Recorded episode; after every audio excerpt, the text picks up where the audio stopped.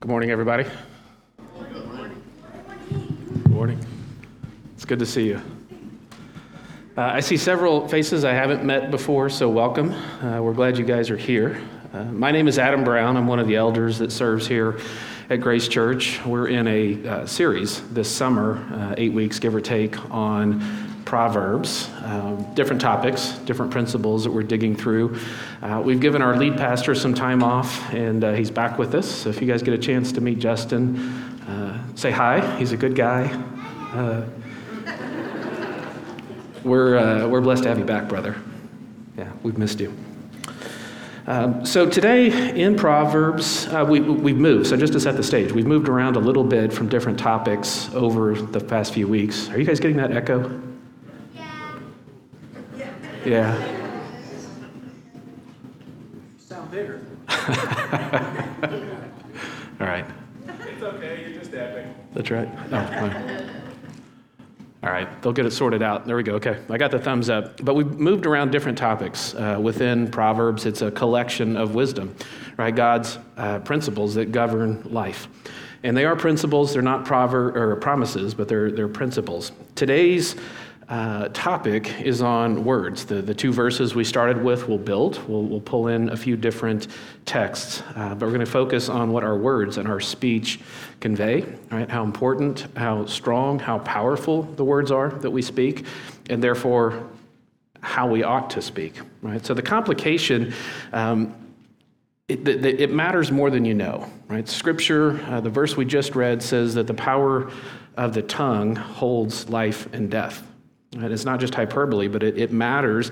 And so our implication then is that we're responsible for whether or not we're going to breathe life, right? Spirit and life into the conversations and the relationships that we have or not.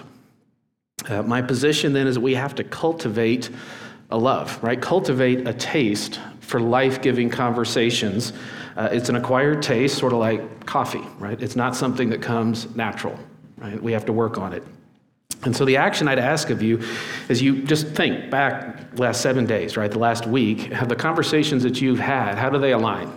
How do they square with the biblical text and the principles we're going to look at today? I think the benefit for you is if, if you conform, right? If we get into habit of reforming, conforming our speech to these truths, there's, there's big blessing all right, the, the words that these texts keep uh, pointing to is satisfaction. We'll talk a little bit about that.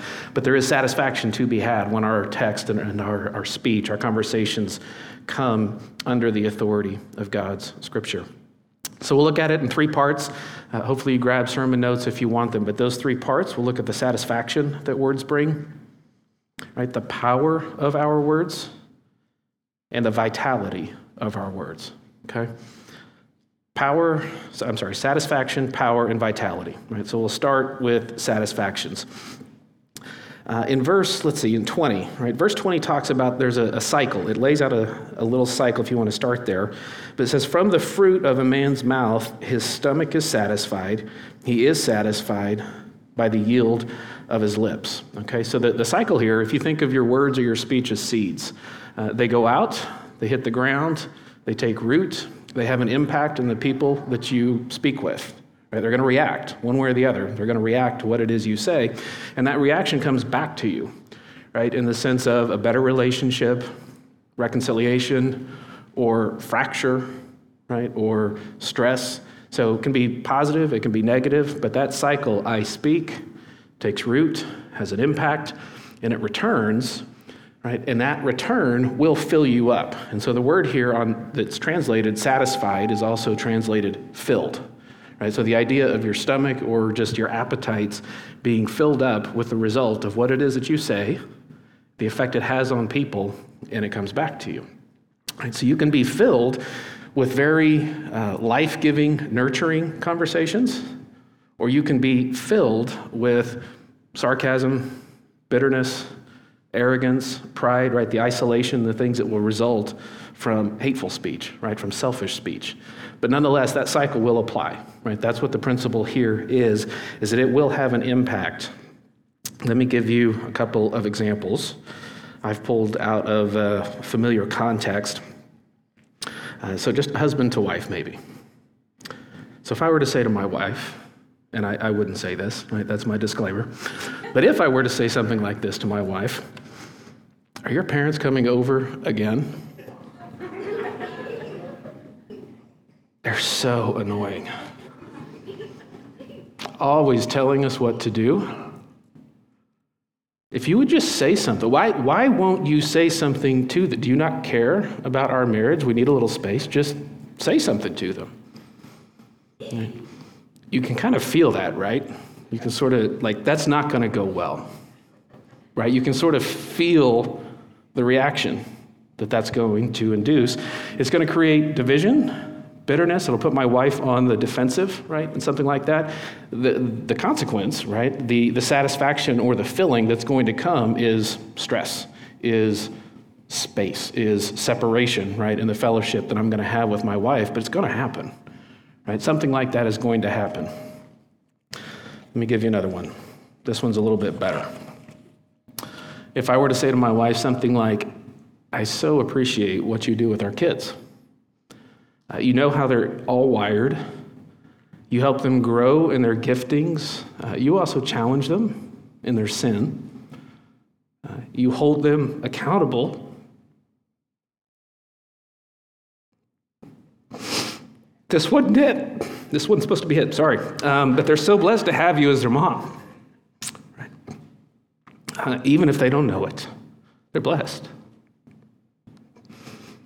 Right, so pretty, pretty different examples, right, of what those words are going to trigger. So the first, the first one is hypothetical. The second one, you can tell, is a little closer to home. Um, I, I do appreciate what my wife does with my kids. So we'll move on. But uh, our speech will have an effect, right? Ugly, strong, helpful, harmful, right? But that cycle's reality, right? You can't get away from that cycle. You don't get days off where you can just, you know, go say what you want to say, do what you want to do, and it has no impact, right? We don't get, we don't get that. We don't get a hall pass. Okay? That leads to the point of verse 20, right? Uh, I'm sorry, 21. Death and life are in the power of the tongue, and those who love it will eat its fruit, right? And so there's an idea that you cultivate a taste for the influence right? A taste for the effect that your words have on people. And again, for better or for worse, we come to love, Scripture says, the ability, the influence that we can exercise through speech. And if you begin to think through, right, history, if you think through culture, again, positive, negative, there are people that like to be heard, right? They like to have the effect, the influence, even the control over other people, right, through the conversations that they have, right, through the things that they say. And that is something, again, a reality that Scripture would hold out to us. You need to harness, right? It is a good thing. There is a good potential, a redemptive potential that Scripture has for the Christian in your speech, right? To unlock, to channel, to discipline in a way that's going to be life giving, right? You can come to love the effects of your speech. So the question is how, do you want to be filled? Right? What do you want to be the legacy of your conversation with your kids, with your family, with your spouses, with your friends, with your coworkers, uh, online, social media, Facebook, Instagram? What, what is the effect? What is the thing that you are loving to say, to cause, to harvest, to return, and to fill yourself up with the things that you say? Right. so, on the one hand, if your life tends to be or your speech tends to be impulsive, brash, right? That can lead to distance in your friendships, right? And if you do this for decades, right, these folks tend to isolate themselves, right? The depth and the richness of um, the relationships that God would have, right? The impact that you might have in discipling and encouraging someone as a Christian, you just squander. Right?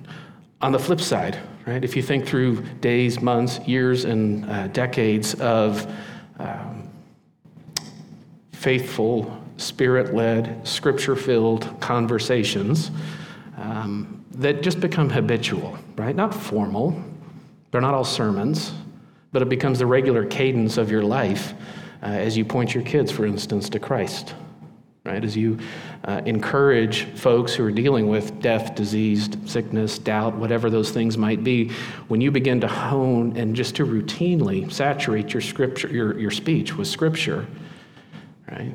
Over time, God willing, you see the result of, of kids whose faith deepens.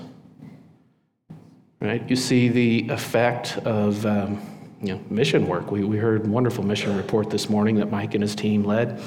Um, you begin to see the effect of life giving words take root, blossom, harvest. Right? And there's, there's a joy to be had in those conversations that isn't had elsewhere.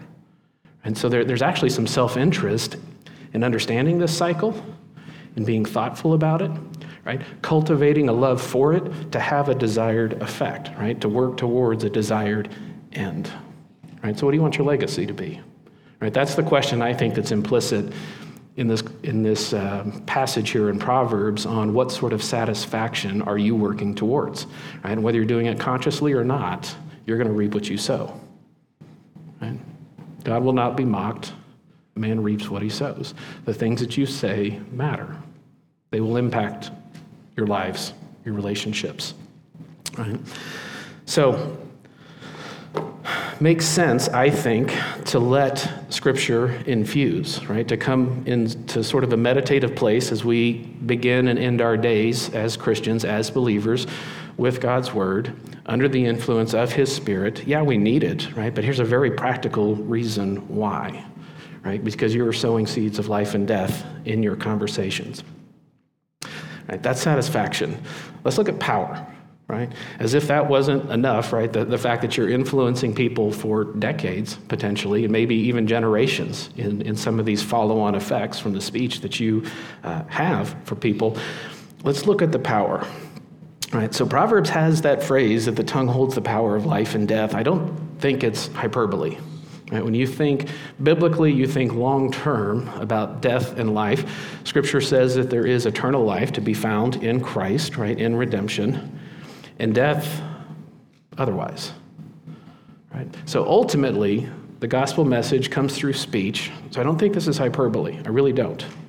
Right? Um, but just to, I think, offer some context, this is just interesting to me as I was thinking about this. Um, how does God exercise his own power? It's often, not, not only, but it's often through speech, right? So if you just, the first couple of pages, Genesis chapter 1, uh, how did God create the heavens and the earth? What did he do? Said, let there be light. There's light. Right? Just, he's not taxed, he just spoke it, right? There's power in that. And that refrain is there. And God said, and God said, and God said. Right? That's how he established everything that we know through his own speech. Uh, when he set up the, uh, the covenant with Moses, right? He gave it through the spoken word. Moses took notes, right, on his tablets of stone. Um, all of Leviticus, right? God dictated, so to speak. God gave and said, This is how your society is going to run, right? So the entire fabric of the society and the covenant that he sought to establish, he did it with words, right? Massive, massive power in the words. Uh, look in the New Testament. Um, I've talked in a different sense about um, the account where Jesus raises Lazarus from the dead. How did he do it? Right? Did, did, did he touch him?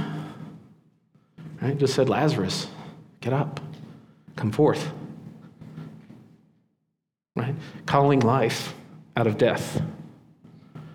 Right? When he was on the, um, the Sea of Galilee, right? The storm hits, the disciples are worried, right? To the point of, of real fear. Um, cool here, too, the triune God speaks to the created order and says, Be quiet, peace. I think there's some parallels there, right? God spoke creation into existence. Christ spoke to creation, said, Settle down, right? Massive power that we see modeled by God through speech.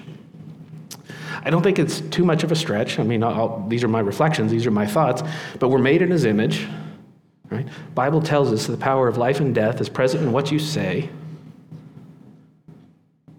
And Paul says in Romans that the message is heard through the word about Christ. It's heard. God chose speech right? To create, to redeem, to sanctify. How often do you think along those lines? Do I think along those lines when I sort of, you know, snap at somebody, say something snarky, right? Kind of feels good, right? That's the satisfaction the scripture acknowledges, it's there. Right? But there's massive power, massive responsibility on our part, right, in, in what we say. So that's just that's the backdrop, right? That's that's how God modeled speech and the power that's resident in his speech. Smaller scale, we have power for which we're responsible. So the uh, the passage I think that helps here is in James chapter three. If you want to follow along, it may be familiar to many of you, but in chapter three, if you go to, to verse 3, I'll read a couple of verses there. Uh, context here. So, James, the brother of Jesus, um, which is kind of wild, right? That your brother happens to be the Messiah, right? But he came around to that. He's writing a letter, right? Speaking, as it were, uh, to people. And he's concerned that their conduct doesn't match the reality and the costliness and the preciousness of their salvation, right? They're very young churches at this point, people doing a lot of crazy things. And so it's a lot of practical advice, but there, there's sort of implicit in James's letter if you guys understand the reality of the resurrection and the crucifixion and what it costs for you to be saved, all of that ought to manifest itself in things like the way that you interact with strangers. It ought to manifest itself in the way that you speak. Right? That's that's the context. Right? So there's deep theology just underneath these instructions, right? These observations that he has. So in verse 3, he says, If we put bits into the mouths of horses so that they obey us, we guide their whole bodies as well. Look at the ships also. Though they're so large and are driven by strong winds, they're guided by a very small rudder wherever the will of the pilot directs. Right? So something small, like six inch bit in a horse's mouth, right, takes a lot of strength in the horse and the result is literally harvest, right? In the sense you plow a field, you plant seeds, you get a harvest because you're able to take one horsepower and put it to use, right? Bring it into control, right? Massive strength, massive influence coming through a six inch metal bit. Power is deployed and is harnessed the way it ought to be, right? Same thing with the ship. That's the other image he gives. So big, hulking, thousands of pounds of wood and sails and so on little rudder, right, without which Columbus doesn't sail the ocean blue, right, doesn't find the, the you know, uh, America, so to speak. Right, little bitty in proportion to the bigger mass, right, but massive influence, massive influence, small, has huge impact. Same thing with our tongues, right? Very apt, very inspired examples uh, we have this strange little two or three inch thing that's kind of gross and weird, right? An organ floating around, sort of just weird.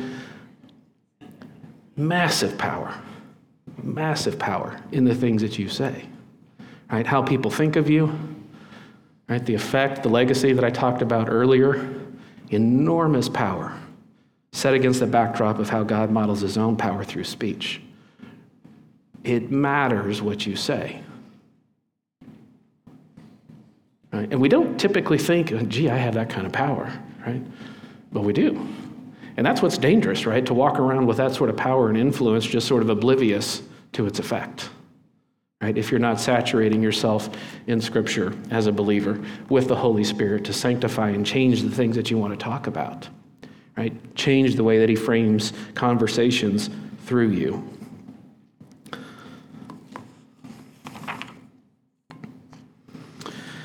Our natural inclination in verse 6 is to use it for evil.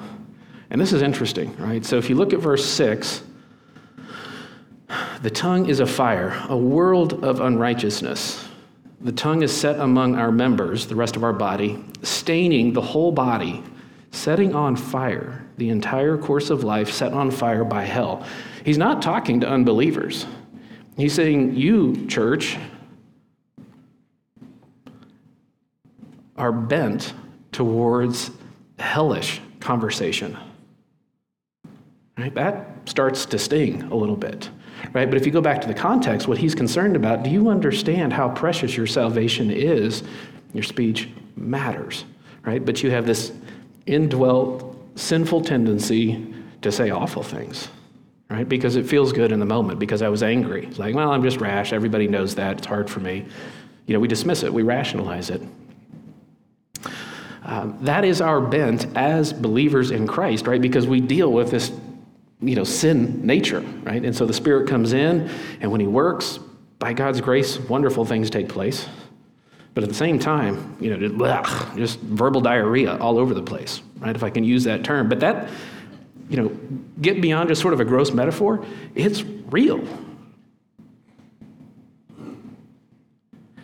How many of you can think of something when you think back the way you uh, spoke to someone, you, you sort of cringe a little bit?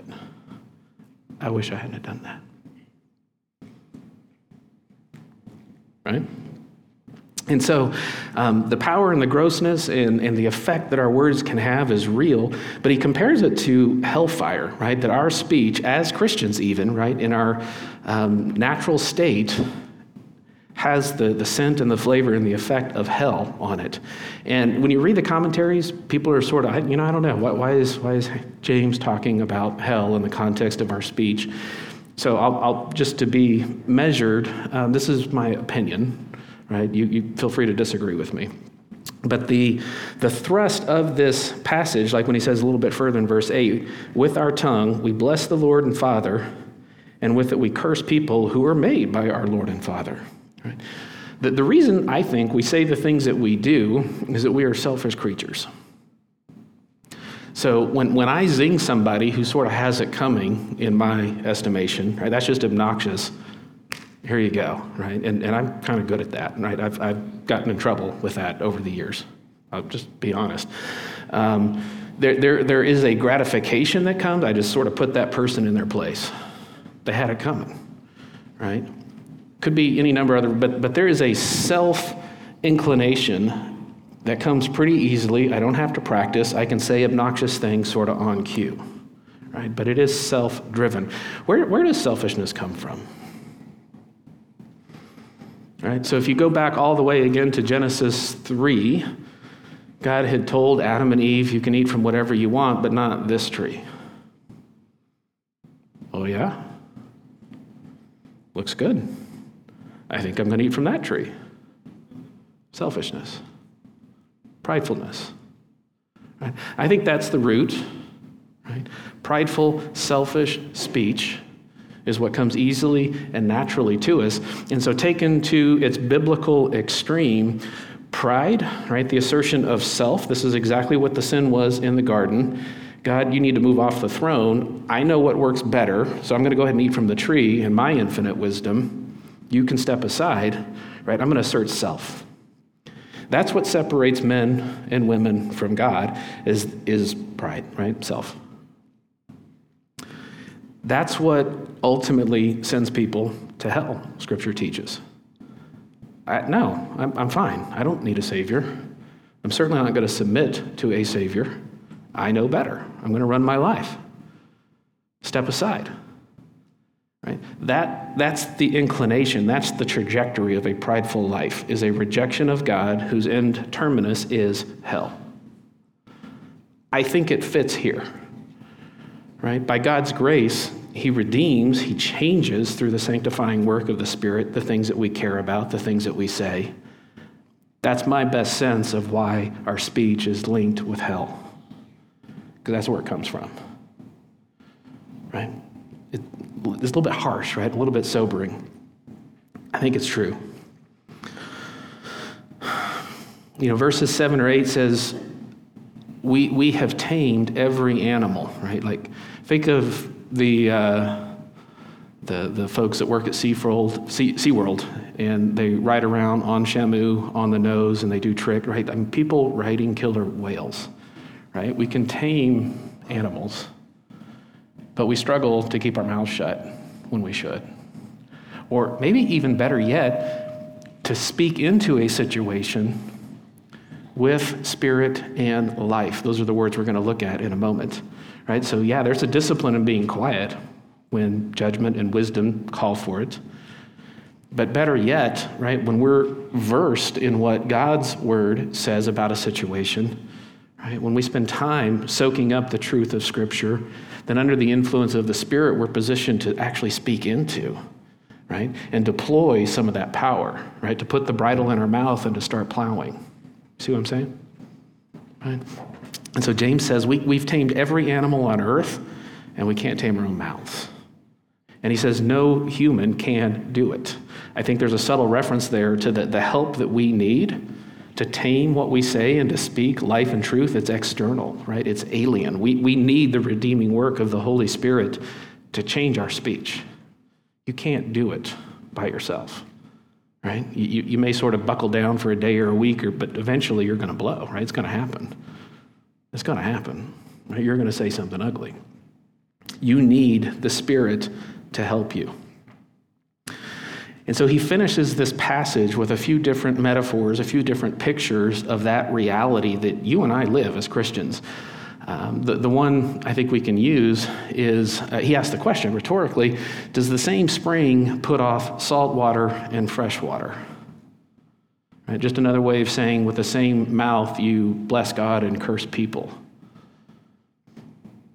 Right, you've got nasty, brackish, yuck, swamp infested nastiness and sort of Dasani, both of them coming out same time. Right? And he says, This ought not to be. Right? Very gentle, very um, kind in, in some sense, but boy, it's on point. Right? The things that we say and that weird, ugly mixture of things that we say ought not to be. Right? And so we're, we're sort of left, right? If you read right here and you read that, and okay, yeah, now what?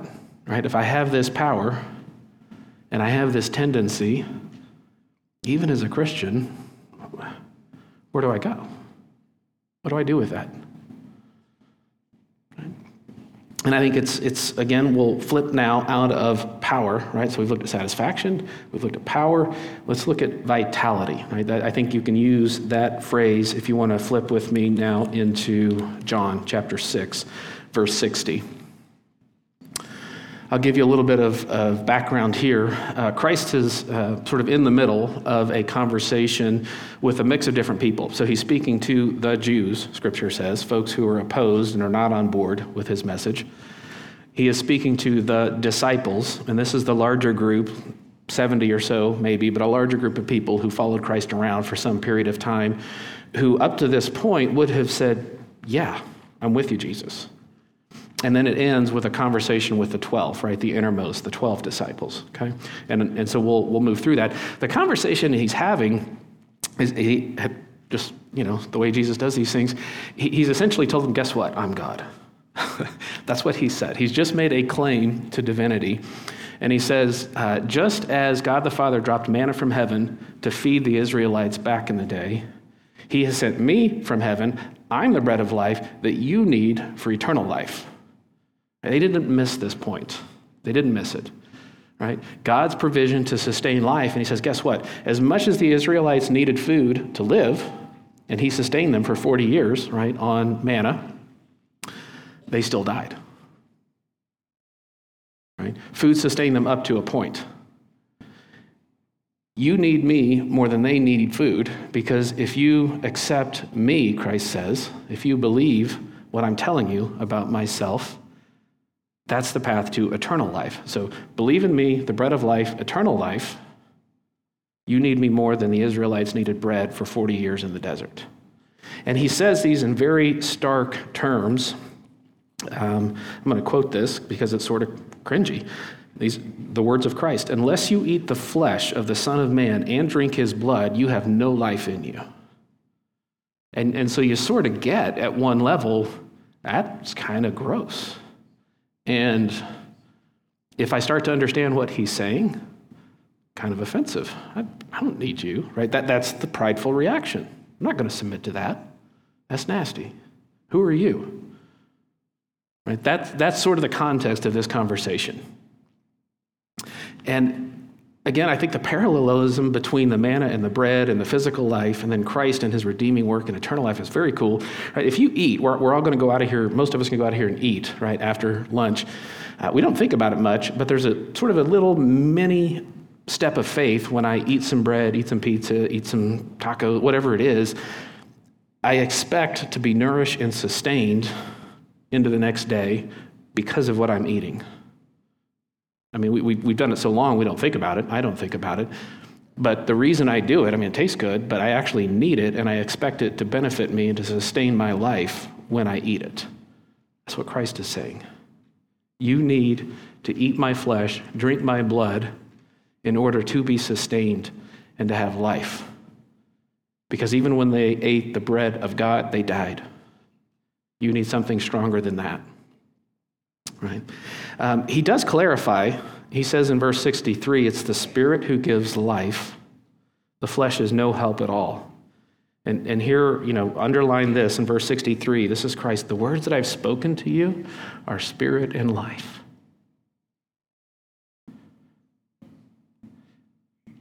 You need to understand your need, Christ says, for me.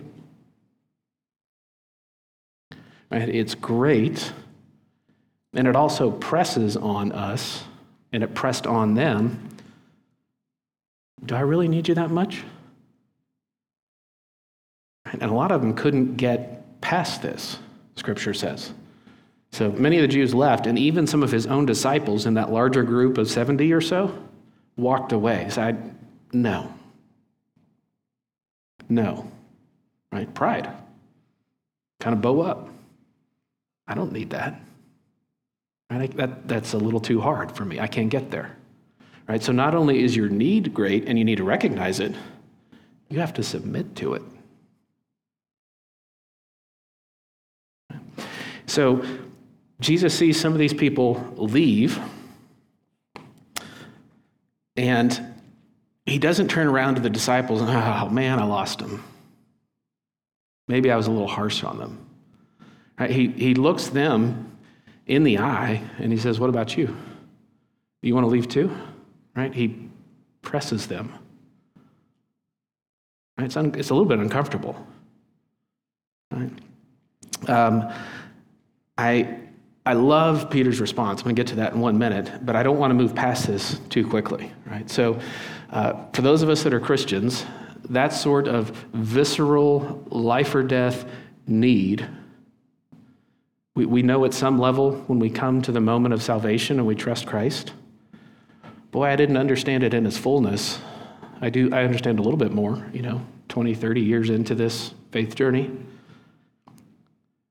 Right? But if the trajectory of your life is, I kind of got this, things are going well, and you're less and less convinced or just less mindful of your need for Christ, that's dangerous. Right? We can be honest about that. Right? The sanctifying work of the Spirit is to confirm the message of Scripture in our lives, right? Where we see its reality weighing in on us. And, and we just run to Christ. Yeah, I need you. So Christ pressed that point big time with the public. He pressed it with his disciples. He presses it with you and me. Right. If you are not a Christian, or if you sort of wonder why I'm so focused on this, right? If, if, if you're not clear, this is important, right? So we'll we'll make elders available at the end of the service. Uh, this is something you need to think about and come to terms with. And, and you don't sort of get past it, right? You get deeper with it, right? That ought to be the mark of those of us that trust Christ and walk with Him. All right, so Christ says what he says. People balk, many balk, many leave. He, he asks the disciples, All right, do you want to leave too? Right? Not apologetically, but pressing them on this point. Uh, and before we read Peter's response, think about where Peter started with Jesus. Right, so they, they met on the shore. Peter had been on the boat, right? He had the fish um, absence of fish. He had the nets over the boat all night long, caught nothing. Uh, they come to the shore. Christ says, You know, just drop your nets one more time. whatever, okay. Drop the nets, massive catch, big miracle, right? Peter begins to understand a little bit of who Christ is at that moment. And what's his reaction? Do you guys remember what he says? Depart from me, Lord. I'm a sinful man. Right? When his first taste of Christ, when he understood a little bit of who Christ was, he recoiled. Right? He recoiled. And that wasn't like putting on airs. That, that, that was just sort of visceral. He's like, I, I'm sinful. I know you're not. Go away. That's where he started. And Jesus was actually friendly at that moment. Here, I'm going to give you some fish. Right? Now Jesus is saying, Eat my flesh. Do you want to leave? Right? Pressing on him. And by God's grace, right, here's what Peter says To whom would we go?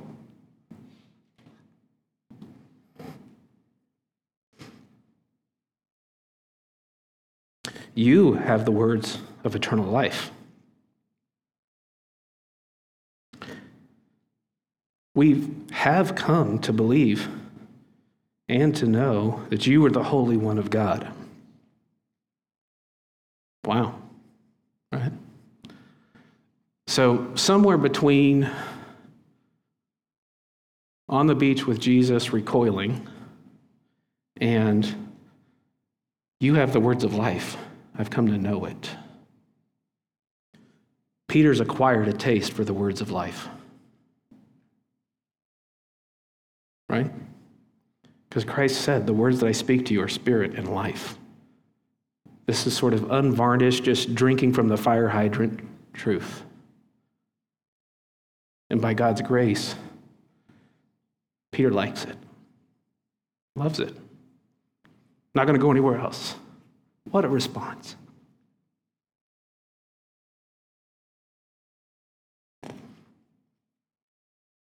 I said earlier, sort of like coffee, right? Um, it doesn't come natural, right?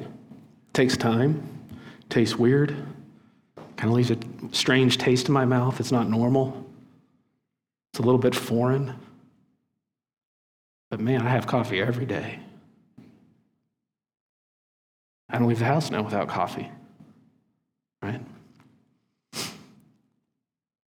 By God's grace, that's where we're headed, right? For those of us that are believers, that's the call, right? You saturate yourself with the words of spirit and life. Right? He helps you acquire the taste for the Son of God.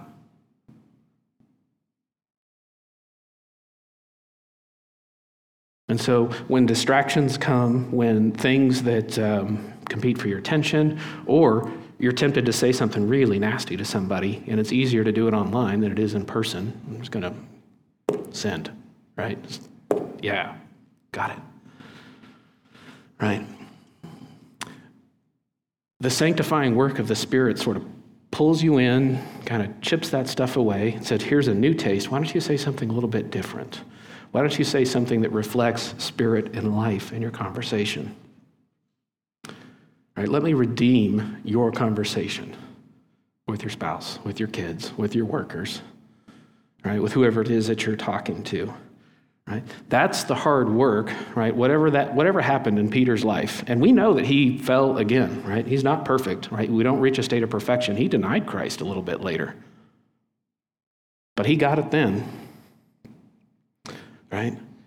Let Christ, let the Word, let the Spirit change your taste buds.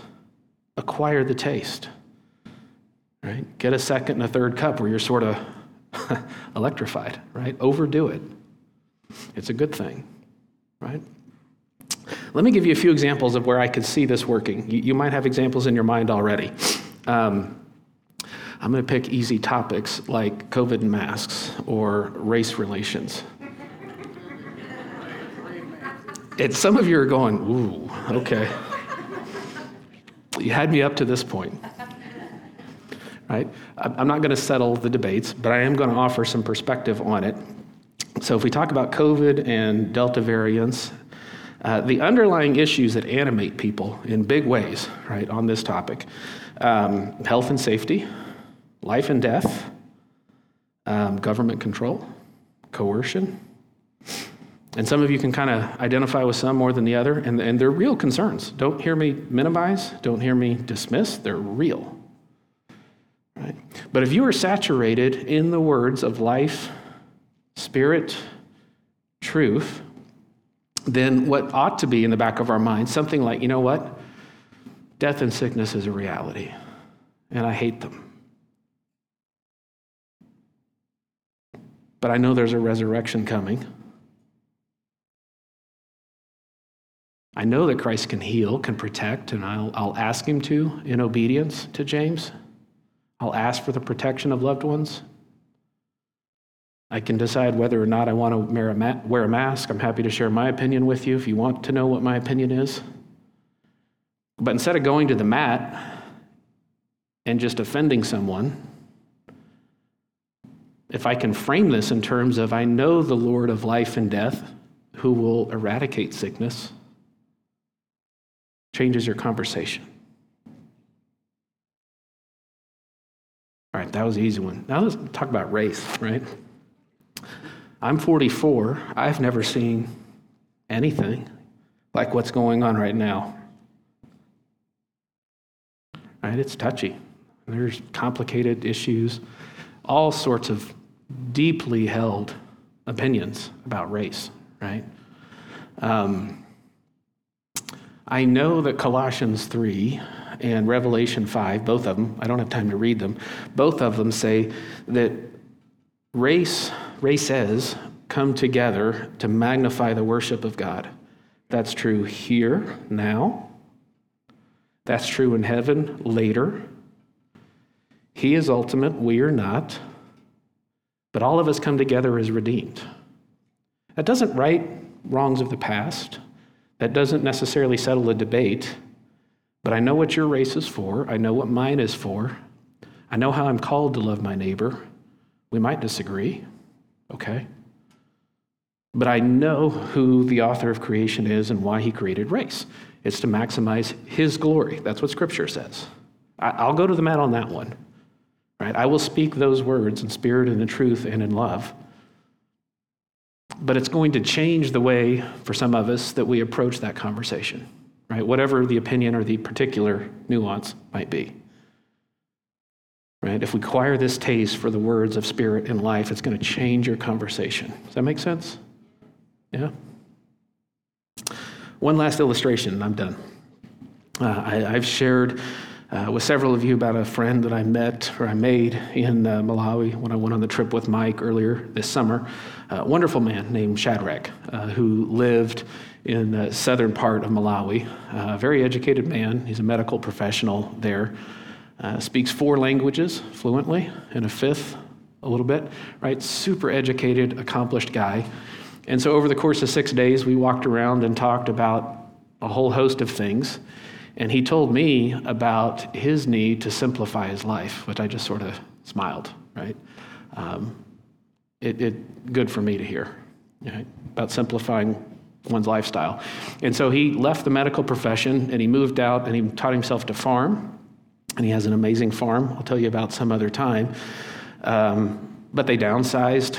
His wife didn't like it for a while. I mean, she was on board, but there was a little bit of turmoil. They had to deal with it. Uh, he has a bunch of kids. Some are grown, others are adopted and young. So the money that he's leaving behind impacts those lives, right? Real impact. And so I asked him, you know, how'd that go? When you're thinking about your kids on the one hand, your wife on the other.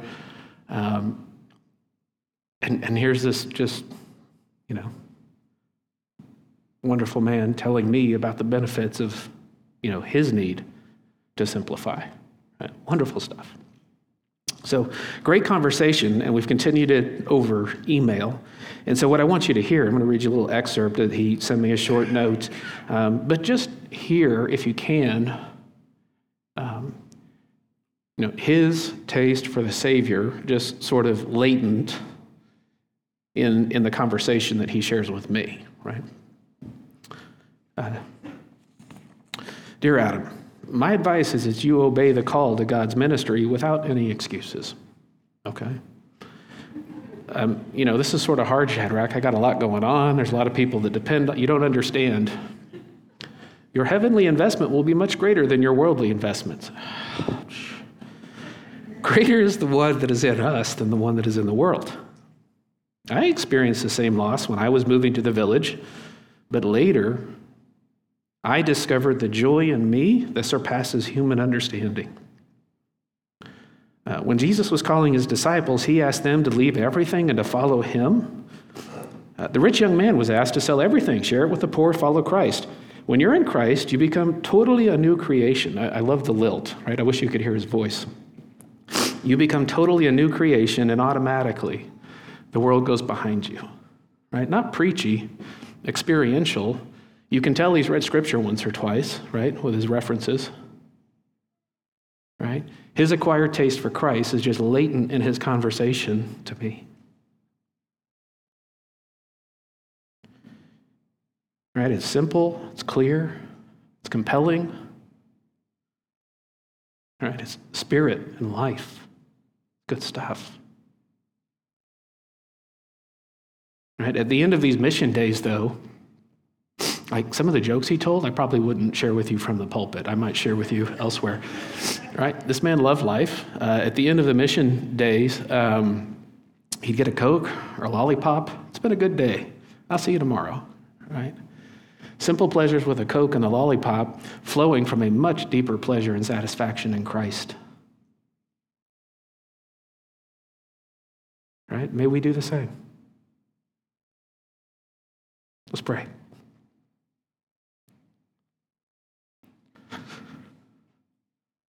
Lord Jesus, you are everything to us. Lord, you are our maker, our redeemer, and you've given us the words of spirit and life that not only save and heal and redeem, but Lord, they enrich. They make this life abundant as you said they would. So, Lord, give us the, uh, the faith and give us the nudge to humble ourselves, to accept your sovereign call, to quiet ourselves and to learn from you and your word so that our speech might reflect it. And the words that you have given us that have brought life and vitality would do the same for others. And Lord, within your church, right, this small uh, gathering, may we do the same for each other, encouraging one another with life, with spirit, with the name of Jesus. Lord, may you get glory out of our satisfaction in you and how it just permeates everything that we talk about that you are the one on our lips. Thank you, Lord Jesus. Amen.